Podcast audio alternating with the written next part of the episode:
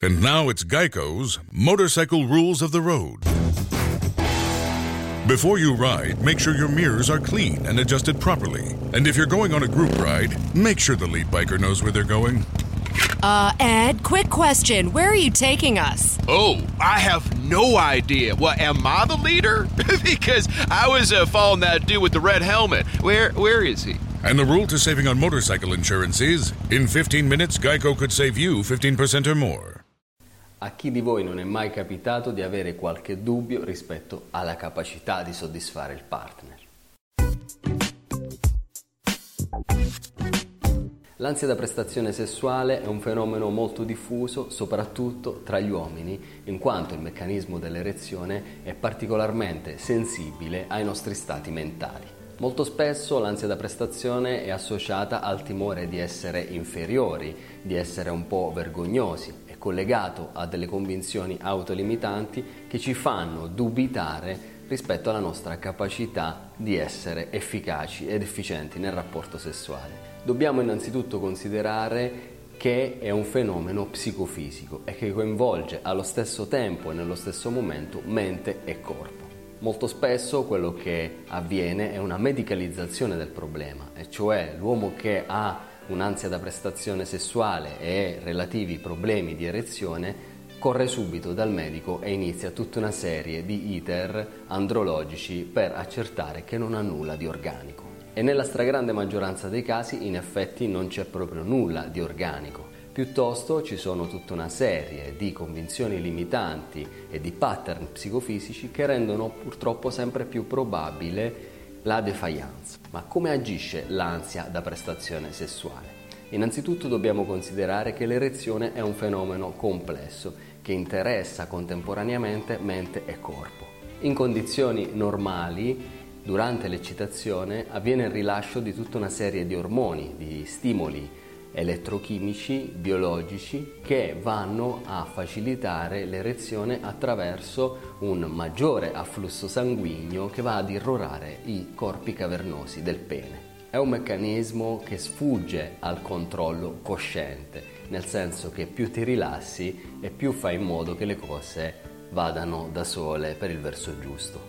In assenza di eccessivi blocchi psicofisici, il meccanismo dell'erezione è un qualcosa di spontaneo e di fluido. La paura di non farcela invece crea uno stato di agitazione interno che si ripercuote innanzitutto sul respiro. Smetti di respirare in maniera ampia, in maniera diaframmatica e questo non favorisce quel rilascio di ormoni dell'eccitazione e infine l'irrorazione sanguigna che facilita la erezione del pene. Inoltre, se sei agitato, il tuo corpo produce adrenalina, noradrenalina, cortisolo, l'ormone dello stress, che sicuramente non facilitano il processo dell'erezione, ma anzi lo inibiscono. Immagina un grosso fiume che non scorre bene perché al suo interno ci sono dei grossi massi che ne impediscono il libero scorrere.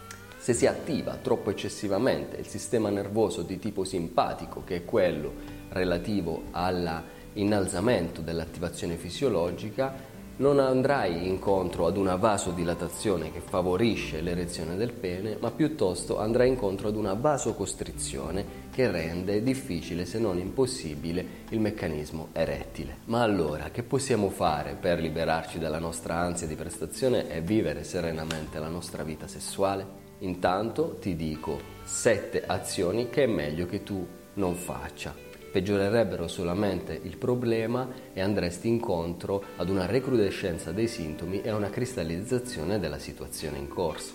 Primo, preoccuparsi. Preoccuparsi non serve a niente, perché se ti preoccupi non fai altro che innescare all'interno del tuo organismo quelle reazioni psicofisiologiche che inibiscono l'erezione. Secondo, vergognarsi è capitato più o meno a tutti, ci sta, è normale, anche perché spesso la perdita dell'erezione è collegata per esempio a stanchezza, stress psicofisico, difficoltà emotive che sono relative ad un unico momento. Se tu ti vergogni di te stesso come uomo, sicuramente non faciliti le cose.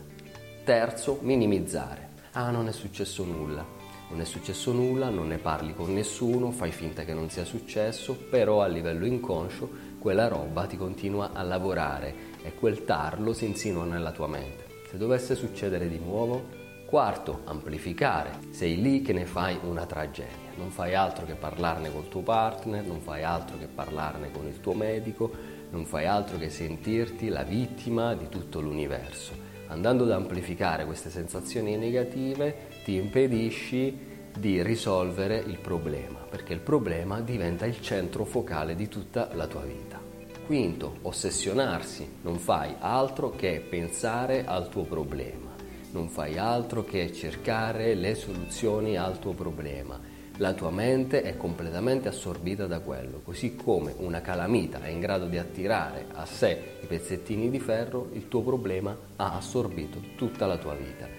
Questo non ti aiuta, anzi ti crea un problema sul problema. Un problema di idee ossessive si aggiunge al problema dell'erezione.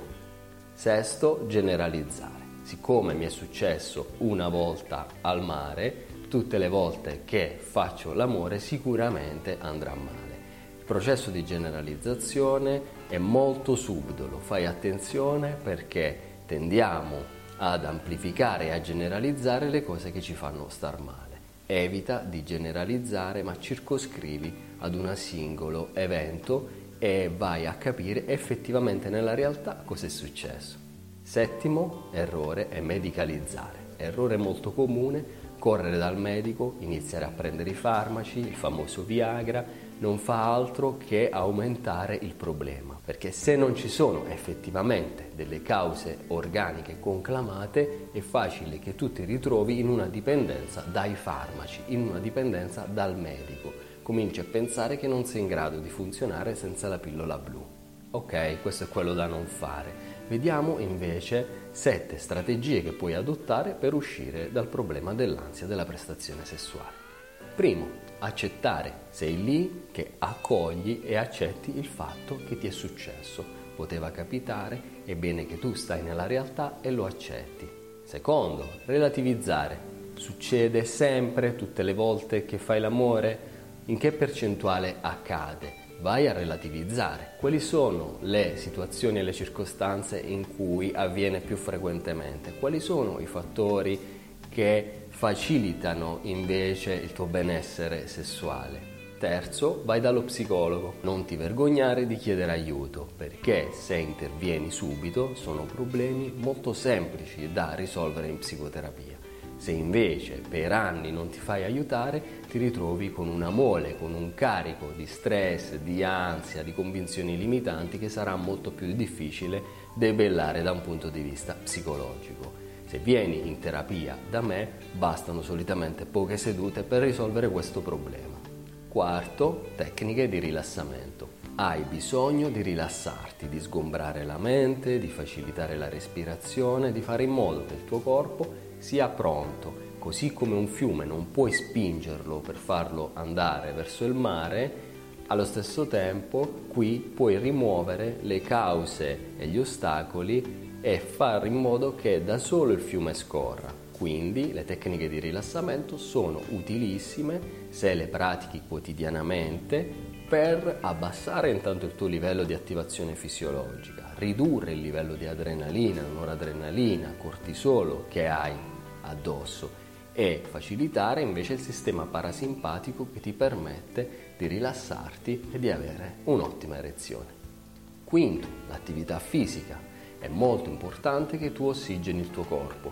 Se fai una vita sedentaria è più facile andare incontro a questo tipo di problematiche.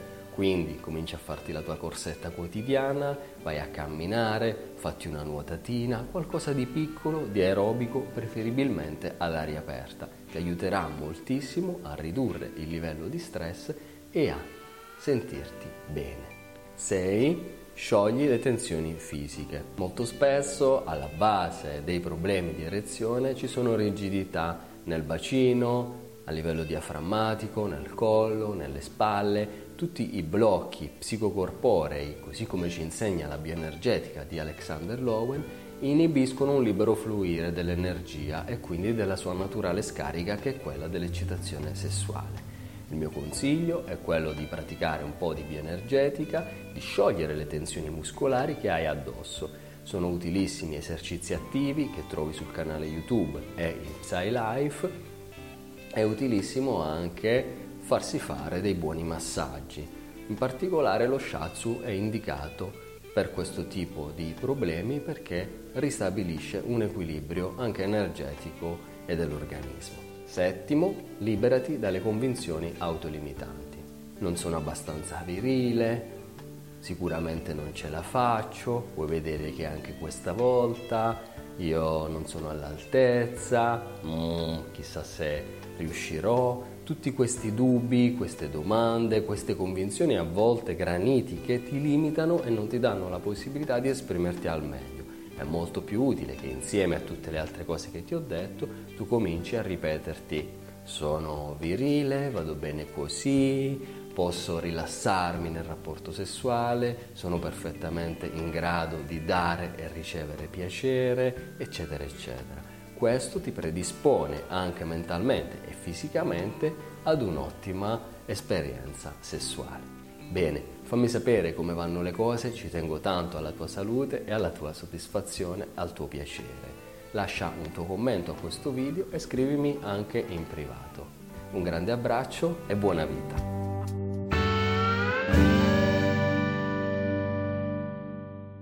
You may be into punk rock, soft rock, or classic rock, R&B, hip hop, or house, country, techno, or techno country.